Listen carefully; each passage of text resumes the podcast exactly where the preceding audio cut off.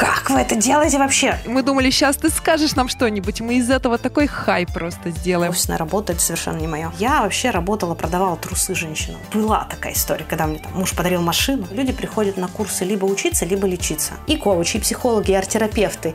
И не коучи, и не психологи, и не арт-терапевты. Сам себе отвечаешь на вопросики, тут как бы соврать не получается. Каждый вопрос заводил меня все в большую депрессуху. Оля, я тебя спасу. У Оли четверо сыновей. Блин, как ни крути, все дети вырастают.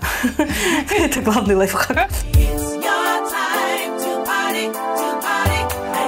Всем привет!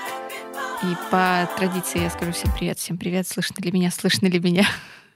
И с, нами, с вами и с нами снова в эфире подкаст «А мне можно?». Сегодня у нас замечательная гостья, и Таня сейчас ее представит. Да, во-первых, я хочу сказать всем здравствуйте. Не буду повторять Ингу, я же очень оригинальная женщина. А еще более оригинальная женщина сегодня с нами а, в гостях.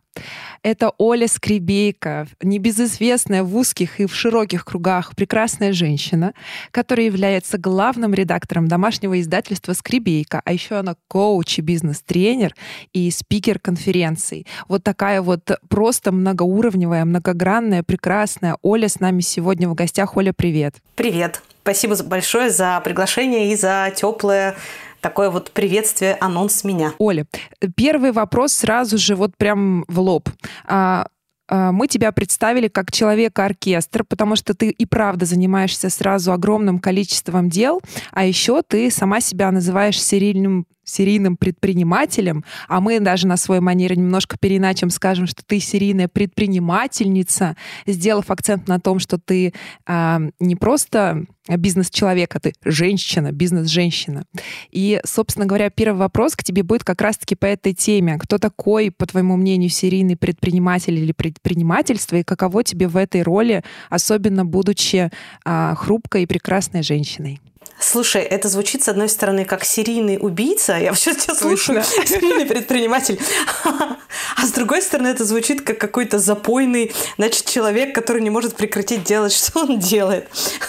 У меня буквально а, позавчера был подкаст, ко мне пришел тоже предприниматель, и он еще и писатель, и мне он очень был тоже интересен. И он говорит, у меня вот такая вот такая особенность есть. Вот раз в три года и я, значит, начинаю какой-то новый бизнес-проект. Вот. Но с женой я при этом 20 лет, и, видимо, чтобы вот меня не тянуло ни в какие другие стороны, раз в три года я себе устраиваю, значит, какой-то новый бизнес-проект. И я говорю, очень тебя понимаю. Мне думается, что серийный предприниматель – это тот человек, который не мыслит себя в найме, например, не мыслит себя без своего дела, и тот человек, который пробует себя в разном, чтобы, может может быть, прийти к чему-то одному, чем он будет заниматься дальше. А может быть и не прийти к этому, к чему-то одному, да, и постоянно тестировать разные вещи, пробовать разные направления, потому что, ну, мне кажется, что у нас уже прошли те времена, когда люди знали, и у них было предопределено их будущее, когда они знали, что путь един – это детский сад, затем школа, затем вуз, затем э, даже распределение да, на какое-то рабочее место и работа там, куда тебя направят, столько лет, сколько будет необходимо, затем что же дети, пенсия и все. Сейчас мир меняется так и дает нам столько возможностей, что мы можем пробовать себя в чем угодно и достигать или не достигать успеха, и это нормально. Поэтому Слушай, я не представляю для себя иной судьбы. Я работала по найму два раза ну, два с половиной, можно сказать. Один раз, когда это, я решила попробовать себя графическим дизайнером устроилась в рекламное агентство, и я продержалась там целый месяц, но мне, правда, было жутко неприятно подвести моего руководителя тогда и уйти быстрее, но просто я, правда, не понимала, если у меня есть определенное количество задач, зачем я должна сидеть вот эти вот часы и не делать ничего. Это мне было очень странно, ну и вот я тогда поняла, что вот эта офисная работа, это совершенно не мое. А второй раз был, когда я работала на радио, но это не такая работа по найму, которая которой мы привыкли, это все равно свой ритм, свой график, и ты приходишь, когда тебе хочется, или когда у тебя эфир, да, ты работаешь столько, сколько вот тебе интересно. Поэтому серийный предприниматель – это, наверное, такое какое-то отношение к жизни, когда ты не можешь не предпринимать, ты не можешь не создавать, ты не можешь не там, торопиться менять этот мир к лучшему. В моем понимании как-то так. А, я еще раз а, хочу немножко подчеркнуть. Мне очень интересно действительно послушать себя. А, чем отличается женщина-предприниматель от э, мужчины? А точнее, ну, ты сталкивалась с какими-то проблемами, которые, вот, на твой взгляд, касались именно того, что ты женщина, а не мужчина? Вопрос был, вижу ли я различия между жен, женщ, женщиной-предпринимателем и мужчиной-предпринимателем, и сталкивалась ли я с какими-то проблемами как женщина-предприниматель. А вчера у меня была очень интересная сессия, я даже не знаю, как это назвать, э, ну, допустим, я разговаривала с ментором, с наставником, да, и мы когда говорили, я говорю, слушайте, ну у меня такой во всем бардак. Ну вот, блин, мне так все интересно. У меня эта идея, это. И я потом уже, слава богу, научилась не бежать сразу реализовывать каждую идею, хотя бы уже через одну я начинаю реализовывать, да, чтобы не было вот этого бардака в деятельности. И вот мой, значит, визави слушает меня, смотрит на меня говорит, слушайте, а вы точно хотите полный порядок? Ну, по сути, бизнес – это хорошо отлаженные механизмы, шестеренки, которые крутятся и крутятся, и вот ты просто должен этим управлять. Я говорю, ну, если вот так на это смотреть, то это кажется мне чем-то совершенно стерильным, неживым, и вот в этом мне принимать участие точно неинтересно. Хотя, мне кажется, что очень странно делить предпринимательство по гендерному признаку, потому что я знаю множество женщин, которые очень системны, очень логичны, очень последовательны в своем движении. Они могут управлять и с каким угодно количеством детей одновременно. Да, взять ту же прекрасную Татьяну, которая руководит Wildberries, да, и при этом системно выстраивать свой бизнес – и точно так же я знаю мужчин-предпринимателей, которые могут выстроить огромные заводы, не закапываясь в цифры и вообще не считая никакие метрики. Хотя, казалось бы, вот эта вот дотошность и аналитика, она более свойственна мужчинам, а нам более свойственно такое чувствование. Вообще нет. Я не вижу разницы. Я вижу и таких, и таких людей, и все они, по-моему, прекрасны. Вот. И мой предпринимательский путь, он начался с 15 лет. Первый мой бизнес это был э, компьютерный клуб. Тогда еще помните, когда были модемы, которые надо было втыкать в телефонную розетку, и тогда тебе никто не мог прозвониться. И тогда, когда не было ни одной соцсети, и когда не было ни одного даже интернет-кафе, которые уже тоже вымерли за ненадобностью. И, пожалуй, наоборот, я в своей жизни сталкивалась только с поддержкой в свою сторону и в свой адрес. Поэтому вот таков мой ответ. Слушай, Оля, это очень круто и вселяет надежду, а, а, потому что мы как раз хотели на больную мозоль нажать и сказать о том, что женщины часто сталкиваются с социальным давлением, к ним нет равного отношения такого же, как к мужчинам. Ну, в моей голове примерно такая картинка была. Вот. И, собственно говоря, мы думали, сейчас ты скажешь нам что-нибудь, мы из этого такой хай просто сделаем, а ты нам рассказываешь, что у тебя все прекрасно. Возможно, просто потому, что ты такой человек, который окружил себя таким поддерживающим кругом людей, и, а может быть, просто потому, что ты относишься к каким-то таким вещам более просто. Ну, вот смотри, мы знаем, что помимо того, про, а, помимо того, кем ты являешься сейчас, у вас с Сашей, с вашим супругом было несколько больших проектов, которыми вы занимались раньше. Да, это был, насколько я помню, как раз вот компьютерный клуб. Вы делали игру а, «Дозор», да, и а, была еще танцевальная студия, это я вот просто помню а, из своей памяти сейчас это выгружаю. И так или иначе, Получается, что вы в этом всегда были вдвоем, или все-таки были какие-то моменты, когда ты э, была, скажем так, лицом дела и, соответственно, возможно, пользовалась даже этим. Ладно, мы тут начали про какие-то тяготи, а может быть, ты пользовалась тем, что ты э, женщина, девушка, и, возможно, это помогало тебе продвигаться, знакомиться с кем-то, выходить на новый уровень э, в своем деле. Мне немножко жаль, что я не могу вас поддержать в ваших э, вот направлениях да мысли. Супер. Может быть, я и правда такой человек. А может быть и правда я такой человек, который Слушайте, но это, который умеет радоваться тому, что у него есть, и не переживать по поводу того, чего у него нет. И я одинаково рада, когда мне дарят, не знаю, там, была такая история, когда мне там муж подарил машину, и я одинаково рада, когда он приходит и дарит мне блокнотик с ручечкой, потому что я это обожаю, да. Ну, то есть и в жизни я также смотрю на все происходящие события. Я нахожу чему порадоваться и не сильно трачу свои силы туда, где можно попереживать. Поэтому насчет наших э, совместных дел у нас было несколько совместных дел. Во-первых, это действительно игра «Дозор», и во-вторых, это кафе, которое мы открывали вместе.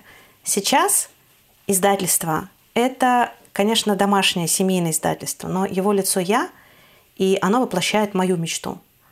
Поэтому муж здесь выступает как тотальная поддержка во всех моих задумках. Человек, который может организовать классные производственные процессы, человек, который видит красиво и знает, как сделать красиво, а я знаю, каким контентом это все наполнить. Да? В этом плане мы друг друга поддерживаем. Сейчас мы переходим на другую стадию, когда он при, подошел уже очень близко к тому, чтобы реализовать его мечту. И я сейчас э, активно всеми силами поддерживаю его в том, чтобы он дошел туда, куда ему важно дойти. Пользовалась ли я тем, что я женщина в бизнесе? Я такого не могу вспомнить. Не было такого, чтобы я пришла кому-то глазами похлопала и там что-нибудь красиво сделала, и мне там открылись какие-нибудь величайшие дары мира. Это то же самое, что когда мы переехали жить в Прагу, нас спрашивали, ну как там чехи к русским относятся? Наверное, не очень, да? Но мне кажется, что люди к тебе относятся не по твоей национальности. Может, конечно, это мое мнение сейчас устарело и подходит не ко всем ситуациям, но абсолютно точно тогда это было так. К тебе относятся так, как ты проявляешь себя, да, и неважно, там, русский ты или чех, или кто ты вообще там. Поэтому у меня таких историй нет. Ничего такого я вспомнить не могу. Единственное, что была у меня такая история, которую я тоже очень люблю. История и факапа, и прекрасного знакомства. Но тоже я не вижу в ней связи между там, гендером или чем-то еще. Это история, когда я работала в интернет-газете «Пермская», когда только-только начинались интернет-порталы и сайты, и я а, работала, у меня была какая-то совершенно простейшая вещь, которую мне нужно было делать. На сайте этой интернет-газеты «Пермской» проводились разные конкурсы, и я а, просто задавала вопросы и искала спонсоров – выбирала того, кто правильно ответил, и отправляла подарок от этого спонсора. Ну, то есть вообще элементарная какая-то штука. И а, однажды мой начальник говорит, слушай, а я придумал провести конкурс «Лучший сайт Пермского региона». И вот мы уже его проводим, и я хочу организовать церемонию награждения победителей. Ты хочешь организовать эту церемонию? Я говорю, нет. Он говорит, а я на мастер-класс и членом жюри позвал Артемия Лебедева. Ты точно не хочешь провести церемонию награждения победителя? Я говорю, он хочу. знал, как на тебя надавить. Я не знаю, откуда он это знал. Я не понимаю, как он тогда Тему вытащил. Вообще не знаю, как сложились эти обстоятельства, но тогда я как раз изучала HTML, зачитывалась ЖЖ Темы. И э, мне кажется, что вот эти все случайности, они происходят, опять же, вне зависимости того, от того, какого ты пола человек. Они происходят с тем, кто к этому готов, кто готов говорить «да» и кто готов принимать эти возможности – Поэтому вот. А факапом было то, что когда мы организовали эту премию, мы не рассчитывали, что для мастер-класса Тёме понадобится прямо в зале интернет – потому что интернет тогда протягивался, он был только проводной, а Тёма со своего ноутбука приехал, значит, вот показывать презентацию и что-то показывать в интернете. Поэтому у нас полчаса гости ждали старта мастер-класса, потому что техники этого ДК или где это проходило, тащили огромную бобину с телефонным проводом, чтобы подцепить это все к интернету. В общем, это было очень весело. Вспоминать приятно была на десятилетие, еще и десятилетие в студии Лебедева, и недавно студии было 20 лет, и вот мы снова встречались. Так что чего тут зависит от, от чего? Не знаю. Только, мне кажется, от возможности, от открытости к возможностям. На самом деле, я почему задала этот вопрос еще, что я увидела у тебя на сайте поддерживающие курсы именно для женщин. И поэтому э, я подумала, ну, если э, ты организовываешь какую-то поддержку именно для женщин, то есть ты там не пишешь э, «я поддерживающие курсы делаю для всех. Вот вам, пожалуйста, и вот мужчины приходят, но ты там пишешь для женщин. Поэтому мне показалось, ну, возможно, в твоем окружении были примеры, действительно, когда женщинам нужна была какая-то дополнительная, особенная помощь, потому что мы можем рассуждать сколько угодно, что личность — это личность, неважно, женщина ты или мужчина, мы отличаемся. И подходы могут быть разные. Вот. И э, вот что касается вот этих поддерживающих обучающих э, курсов, да, которые ты проводишь. Вот расскажи чуть подробнее, что они из себя представляют и почему ты вообще решила их организовать, почему именно для женщин? А ответ здесь очень простой.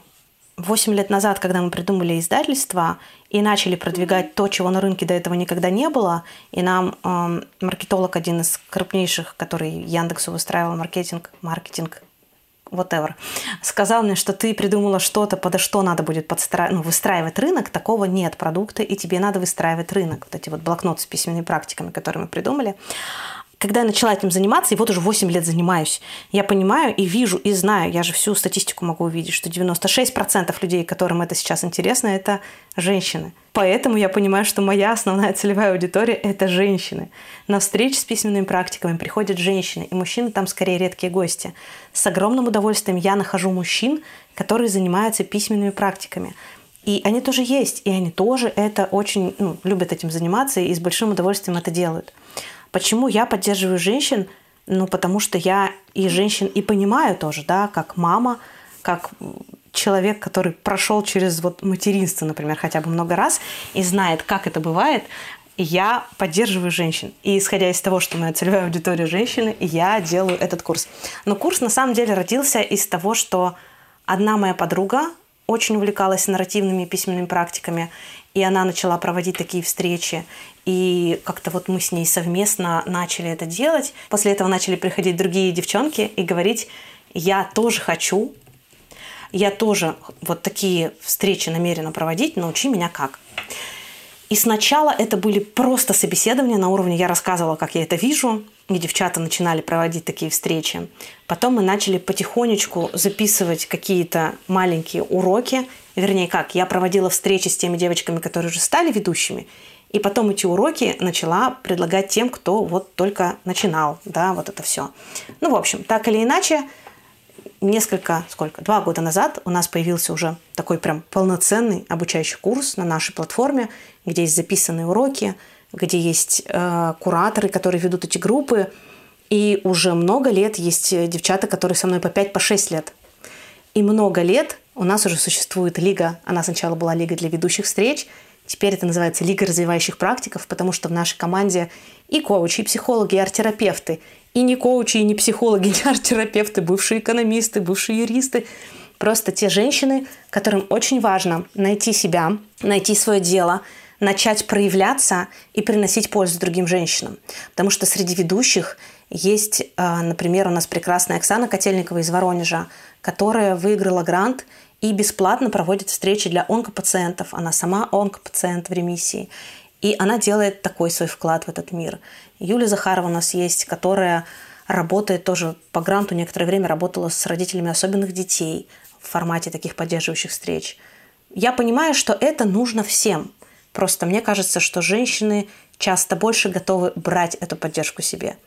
Хотя истории бывают разные. Кто-то там вместо свадебного э, ресторана на свадьбе вместе с мужем пришел на встречу с письменными практиками, и что-то они там вместе пописали.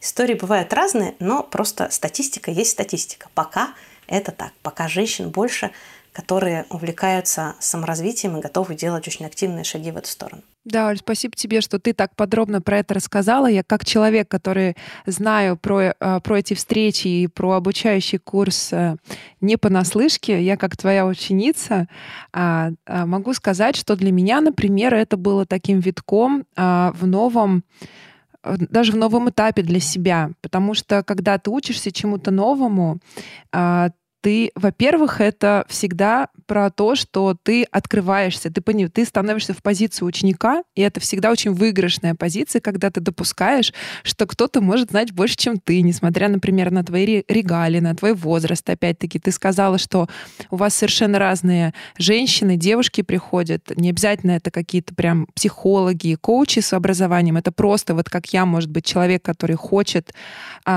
по-английски есть такое выражение to make difference, то есть хочет привнести какую-то пользу в то, чем ты занимаешься, в свое окружение, в том числе с помощью этих письменных практик. И мне кажется, сейчас письменные практики супер популярны. Я вот не знаю, насколько сейчас вообще у вас возникает в этом сложность донести, о чем блокноты, потому что блокноты это тоже такой интересный, интересный продукт, можно про него чуть более подробно поговорить, потому что это не просто книжечка красивая, которую ты почитаешь, а это реальный инструмент, который ты должен должен в том числе заполнить. Э, часто ли, Оль, вам сейчас приходится рассказывать о том, а, что именно вы выпускаете в издательстве, почему именно такой формат вы выбрали, почему именно фокус на письменных практиках и так далее? Или у люди уже настолько сейчас в теме, что как будто бы это не нуждается в дополнительном разъяснении, может быть, даже рекламе? Ты знаешь, к огромному сожалению, мне думается, что мы сейчас из тех книжных червей, которыми мы были раньше, все больше превращаемся в червей ленточных, у которых фокус внимания держится 15 секунд. Да. 15 секунд, пока длится Reels или Stories. Настолько разбросанное внимание у людей, что я могу, знаешь, там две недели рассказывать что-нибудь про курс. И все равно после этих двух недель придет кто-нибудь и спросит, а что за курс? Поэтому про письменные практики я рассказываю вновь и вновь там просто постоянно разными словами. Я постоянно показываю, что вот я сижу по вечерам пишу, рассказываю вот, что мне это дает. То есть этим я все равно, все равно рассказываю, потому что в любом случае приходит новая аудитория. И даже тогда, когда я думаю, что ну, я уже, уже все рассказала, все все знают, снова начинаются похожие очень вопросы. И снова и снова я рассказываю о том, что нет, ребята, утренние страницы – это не все письменные практики. Не для всех они подходят, не со всеми они работают.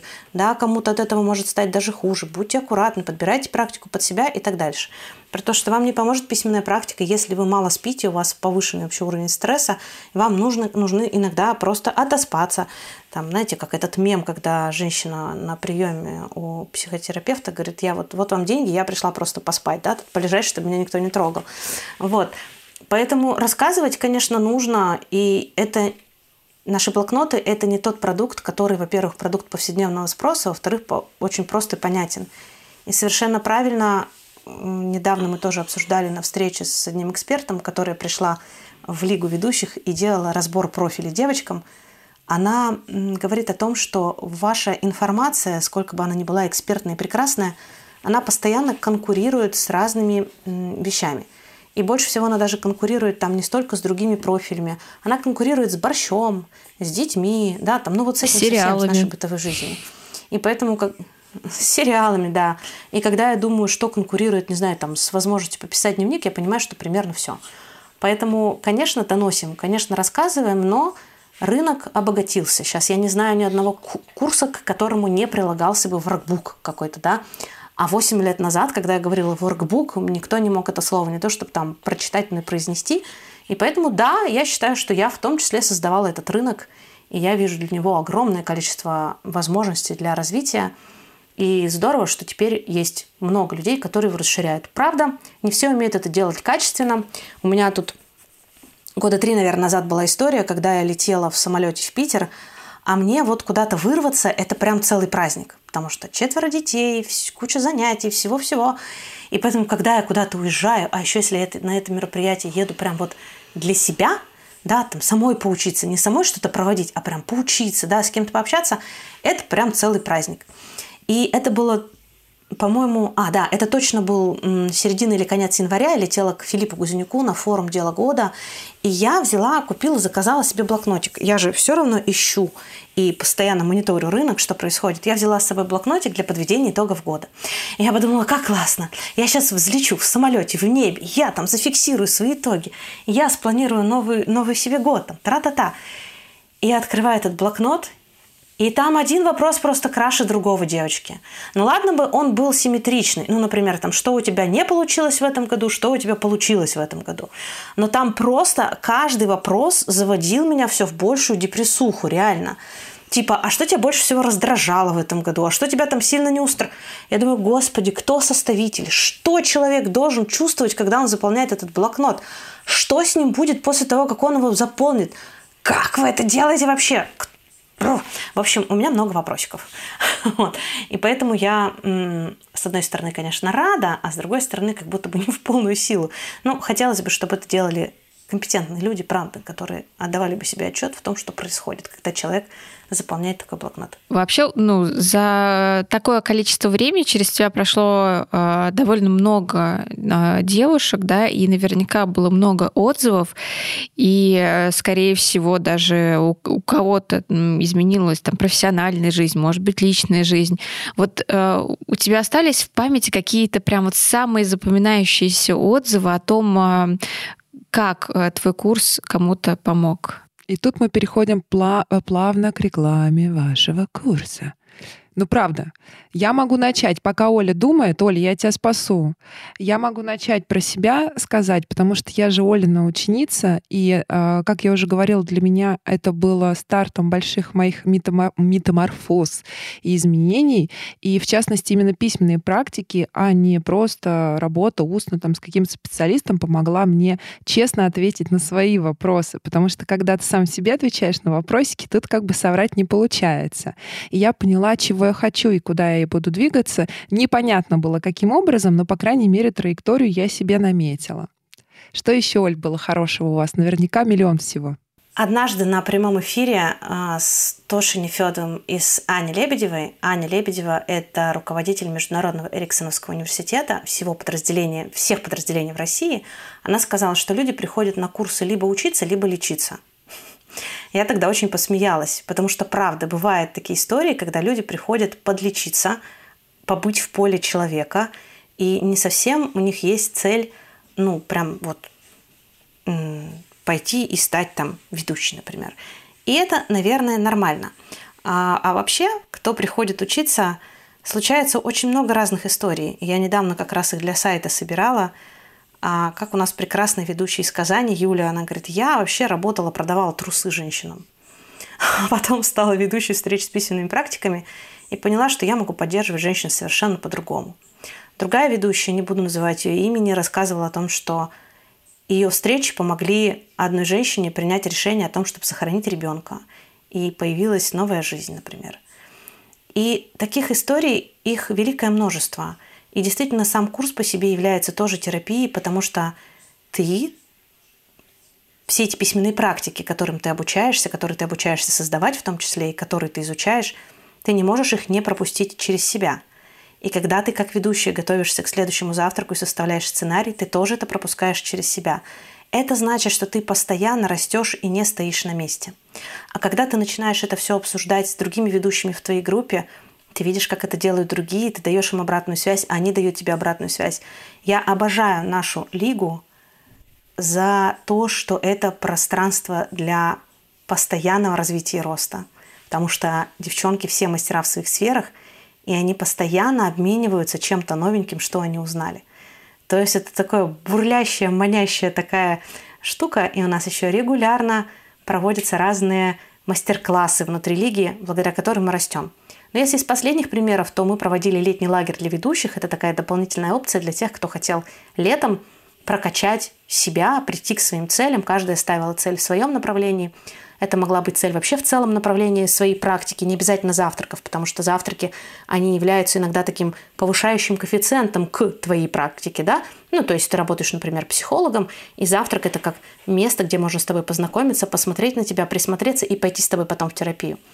Вот, девчонки приходили, говорили, что я, например, за эти три месяца в шесть раз окупила участие в этом лагере, а я там вот так-то вырастила свой канал, а у меня-то вот такая случилась внезапно договоренность, вот такая большая оплата, я даже не ожидала, она там превысила мои финансовые ожидания.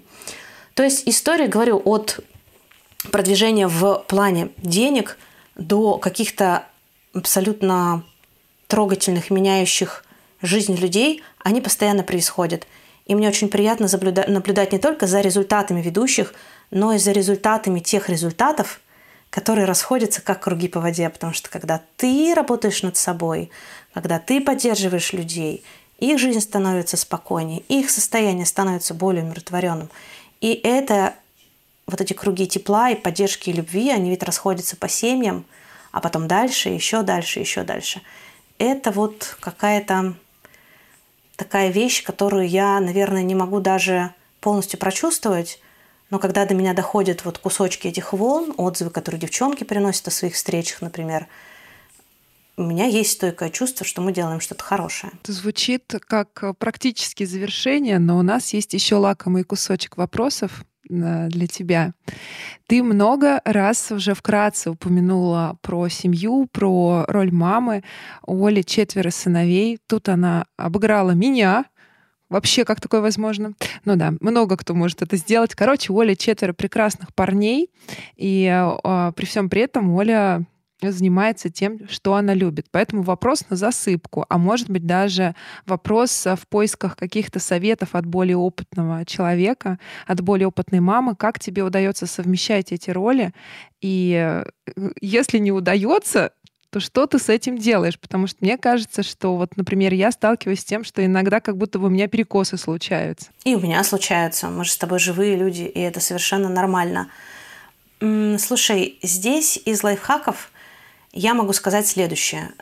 И благодаря моему мужу во многом мы очень следим за тем, чтобы парни были максимально самостоятельными.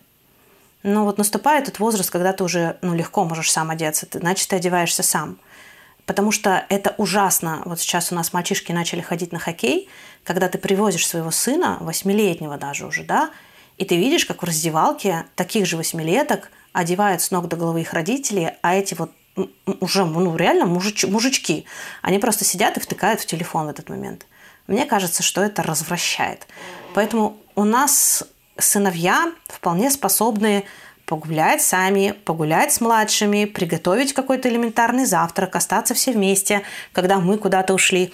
И вот эту самостоятельность мы очень стараемся в них поддерживать, пестовать и э, воспитывать. И это во многом помогает. То есть я легко могу сказать, ребят, вот у меня запись подкаста, пожалуйста, займитесь своими делами, и они могут этим заняться. Второе, что я и Саша, мы ищем, что было бы им по душе. И, блин, как ни крути, все дети вырастают. Это главный лайфхак.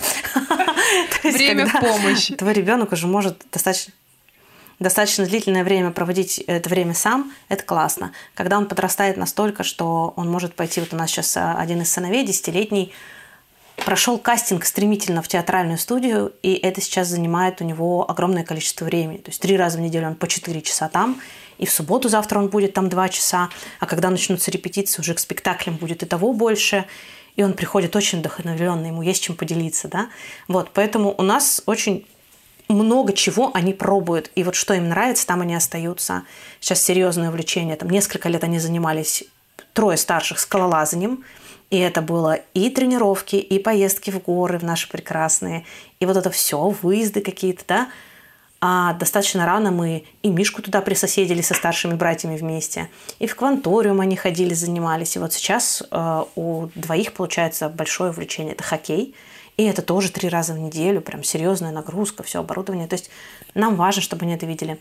Потом у нас с ними есть э, разные такие мы вызовы бросаем. Например, если ты что-то хочешь, пожалуйста, половину денег на это заработай сам. Половину мы добавим.